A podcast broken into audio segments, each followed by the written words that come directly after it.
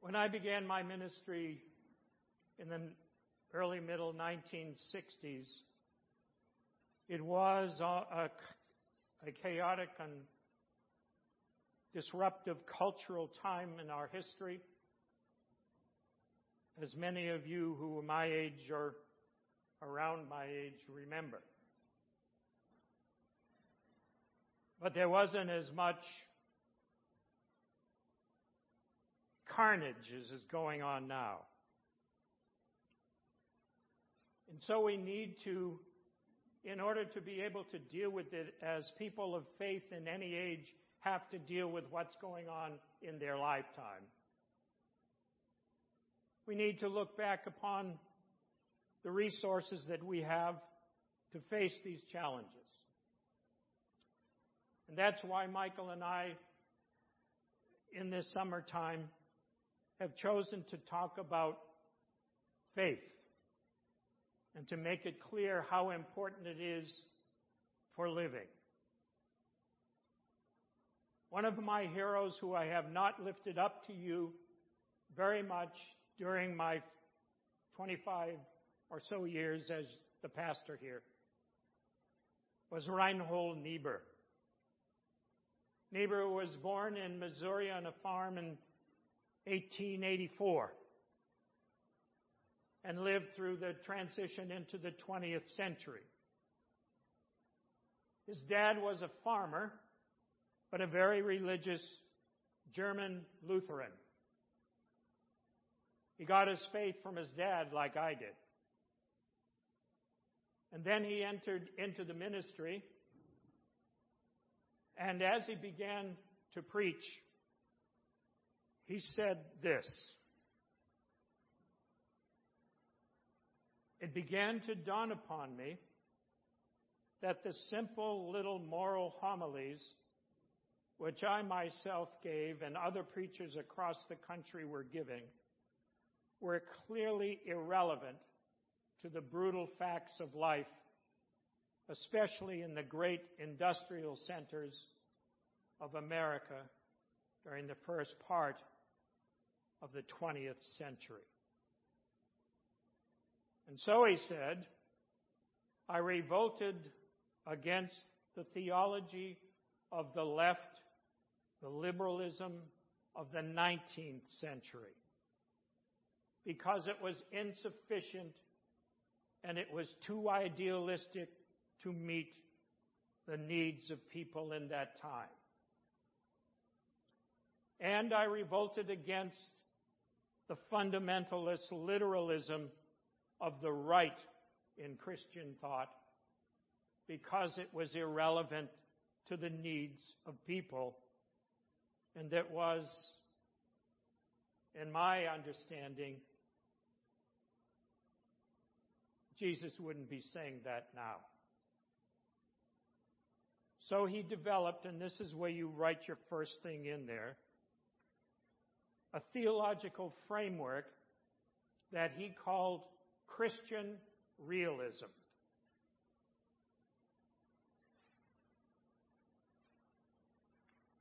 Niebuhr went on to uh, have a church in Detroit and take on the Ford Motor Company in the late 20s and Ford was an icon at that time. He then wound up at uh, Union Theological School in New York City teaching. He had a summer home in western Massachusetts in the Berkshire Mountains.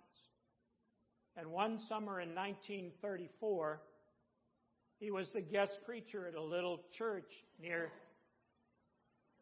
near Heath, Heath, Massachusetts, which is just a little town, it still is. And he realized he had, after the sermon he had to say a prayer. So he scribbled a prayer down on a little piece of paper that was in the bulletin. And this was the prayer that he said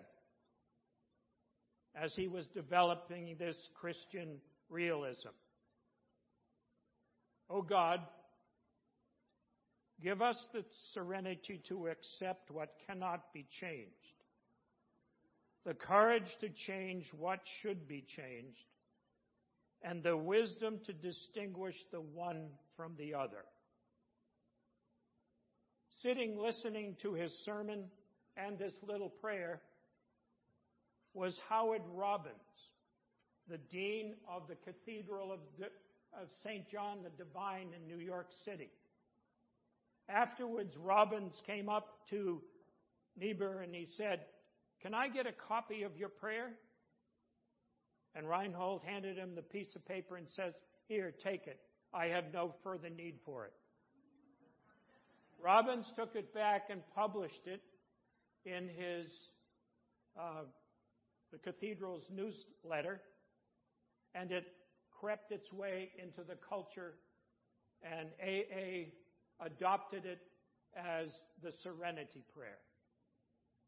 Most of them that you read are not this version, they're adaptations of this version. But that attitude is Christian realism. Give me the serenity to accept what I cannot change, the courage to change that which I can, and the wisdom to know the difference. Hello? That's Niebuhr. Now you get Johnson.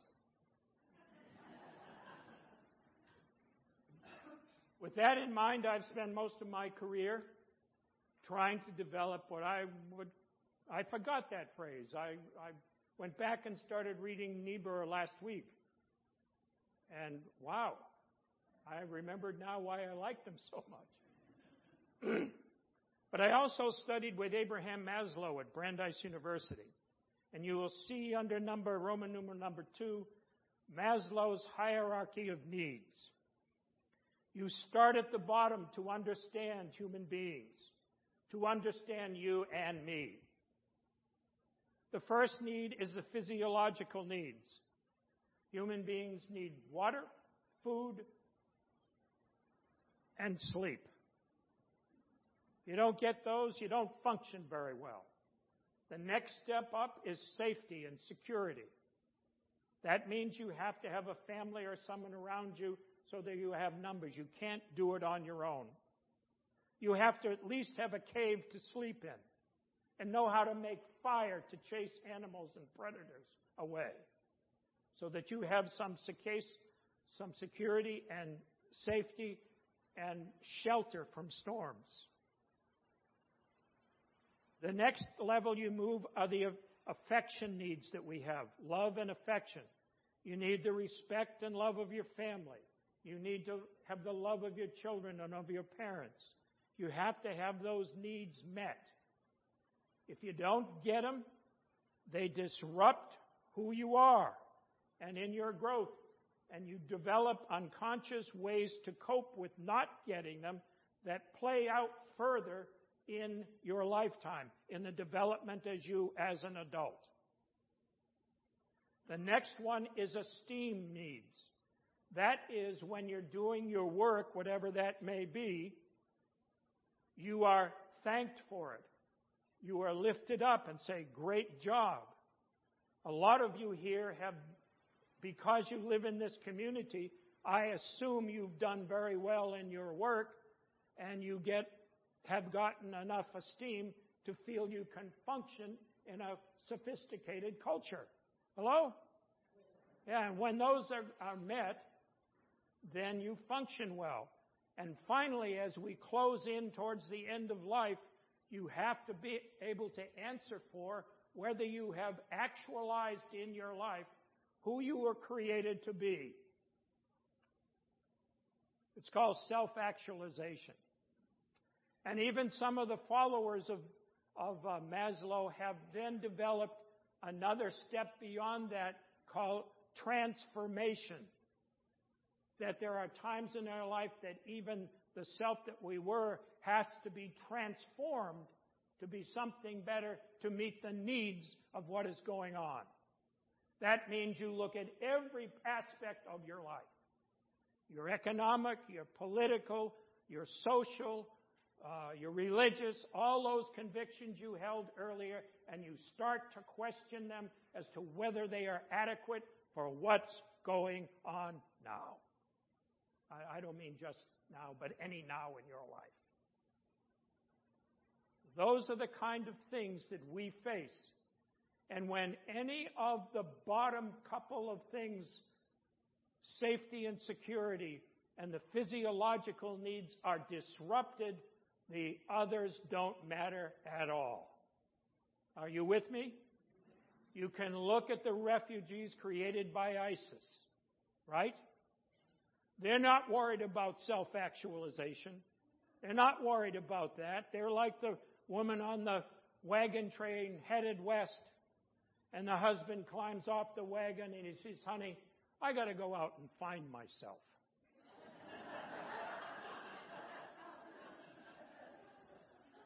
And the cartoonist has arrows flying overhead. And she says, just shut up and grab your rifle. We're being attacked, you know. there are other things you have, basic things you have to deal with. Okay. Oh my Lord. Okay, so underneath that, write this. Human beings, we are need driven. We are need driven. All right, what are the three components of emotional, spiritual health that are important? Number one, a sense of self worth. If you don't get that, we wind up feeling inferior. Hello? Okay. I had a strong inferior complex. You wouldn't know it now when I was growing up because my mother was critical of me all the time.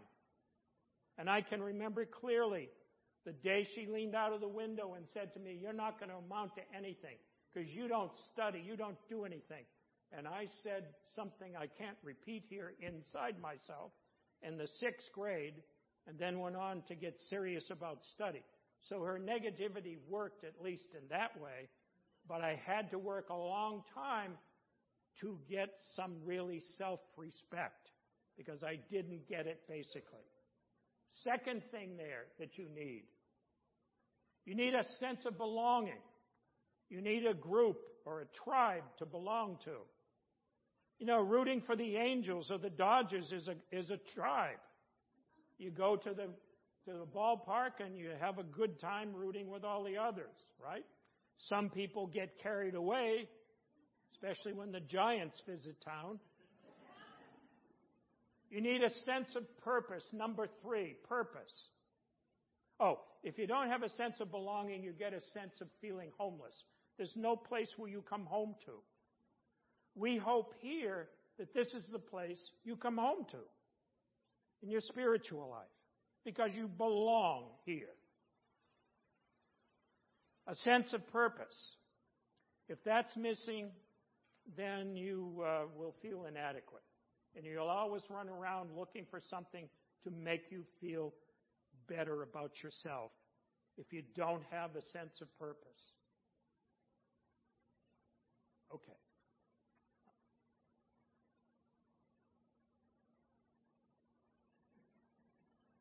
He's not saying anything, so I'm going to go on.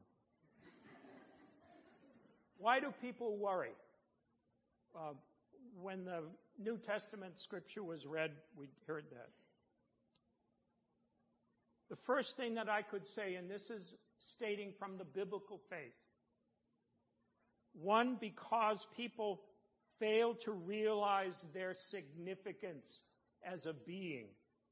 We fail to realize our own significance. Two, you need to update your image of God. The second one is to update your image of God to a more intimate relationship. God really is your friend. That's what Jesus' life, his death, and his resurrection means. He cares about you. If you don't believe that, you're not going to take that seriously. But when you do, it changes things. Third, you don't, and this is a corollary to the one I just said. You don't understand that God already knows you. You just have to ask. And that asking means that God sees you're conscious of your own need. And when that happens, then things happen for you. It, it, may be a long time coming, but just like the guy said, if you're at the end of your rope, tie a knot and hold on. Help will show up. Number four, and this is the crucial one to people of faith. People who worry have not settled the lordship issue. They believe them, that they themselves are in charge of their life. We're not in charge, folks. We have something. We make this, we have freedom to make decisions. But if we make wrong decisions, I find the ground is rolled around my feet and I'm redirected towards where I should be going. And then I can choose to go that way or I can choose to fight that direction. When you've settled the lordship issue, you say, okay, I'm going around on the same issue again. I guess you're right. Uh, are you following me? Have you, any of you had that experience? You can admit it, we're all incomplete. Come on. All right. The most common areas where your anxiety will take over is number one, health. When your body is threatened by disease or something, or someone you love is threatened by disease, it shakes everything else up. That's serious and to be taken seriously. And I like this. Uh, if you look like your passport photo, you're too ill to travel. or we could have put, if you look like your DMV photo, you shouldn't drive.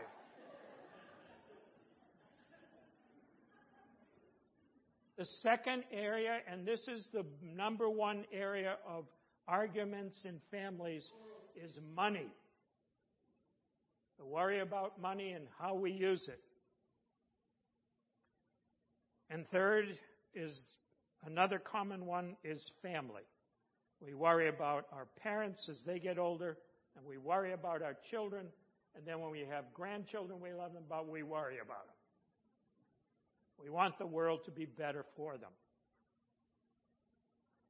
Because I'm going so long, I'm going to skip the psalm reading that to you, but that sets up the next thing.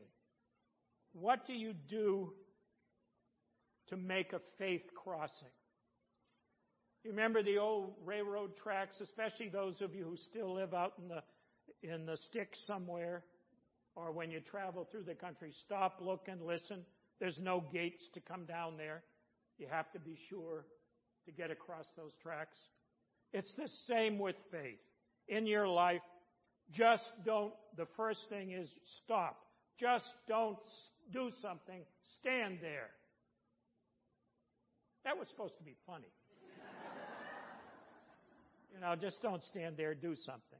Nike has just do it. There are times you gotta stop doing and just stop. Sometimes for me, stopping has been really an advancement because I've had time to collect and not scatter my energies. So stop. Secondly, look around. Look outward. What's going on in my life? Do I have associates or people I associate with who are dragging energy off of me? Who are bringing sor, well, sorus is a Yiddish word, but it means lots of trouble. Bringing sorus into your life. You got to make choices about who you relate to. Okay? That's looking outward. Then look into, into yourself. I had to look deeply at my relationship with my mom in order to have more peace inside and to see her woundings, how they affected me, and to say, I could relearn that what she felt was coming from her problem place and they didn't have to rule my life anymore. Hello?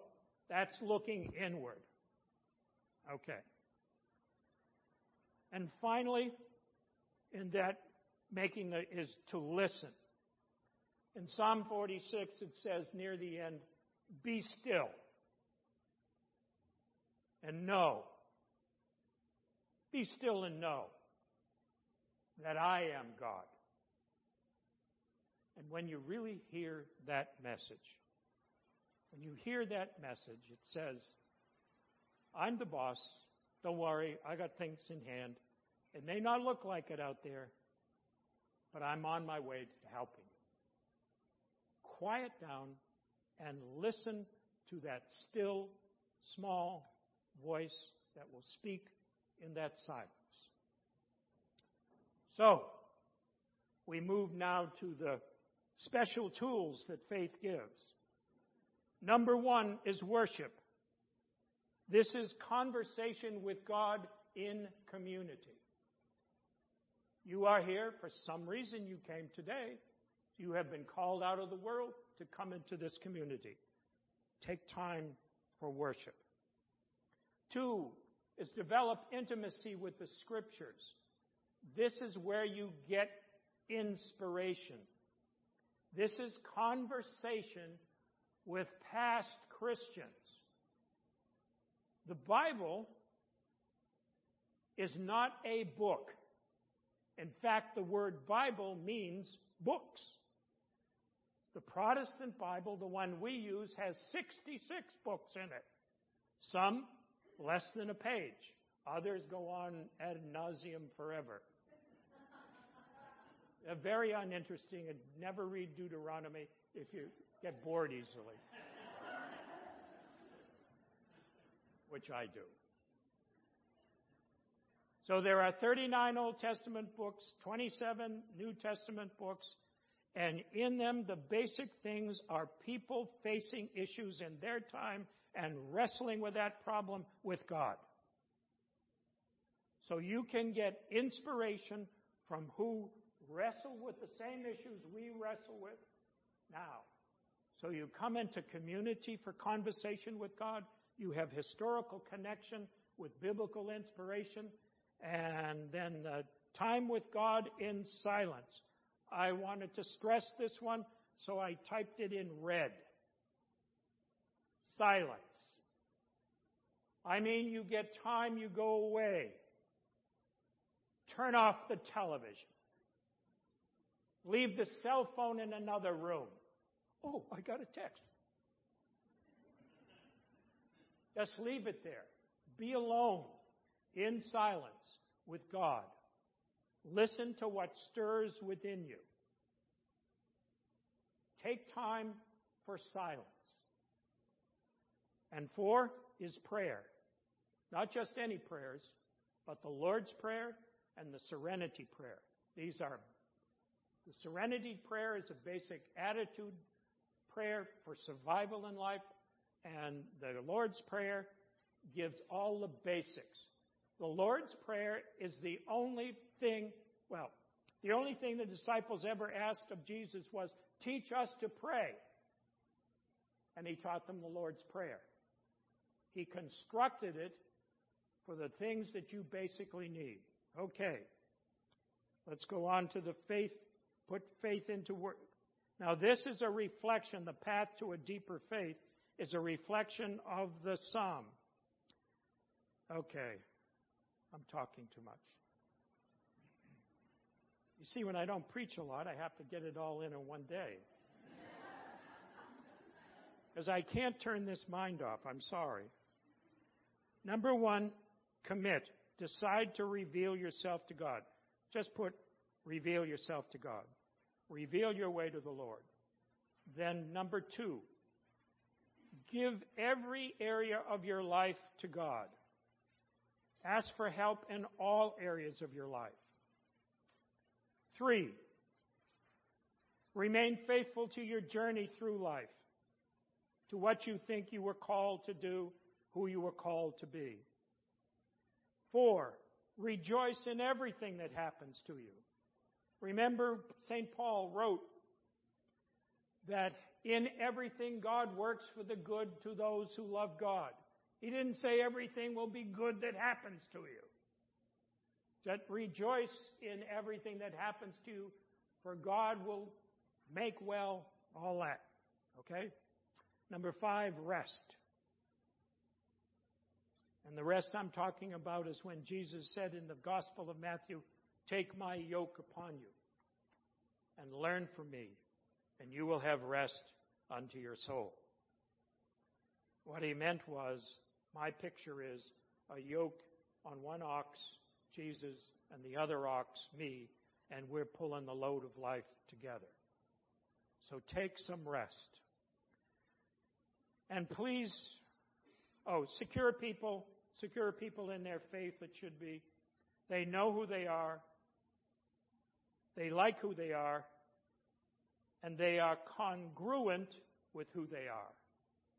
Who you meet on the outside is who they are on the inside. And please remember what I'm discussing is that an intimate, deep, and honest relationship with God is not the same thing as a set of strongly held beliefs by many religious people that you meet. Are you with me? There are people that are so convinced that they're right and everybody else is wrong. That's not a deep, intimate faith. That's just strongly held beliefs. Beliefs are works of the mind. St. Paul wrote, We are not saved by works. We are saved by our relationship, a relationship in God through Jesus Christ. God bless you. Thank you for letting me take so much of the time of your life today. And we got more to do in this worship service. So see it as a conversation with the Almighty.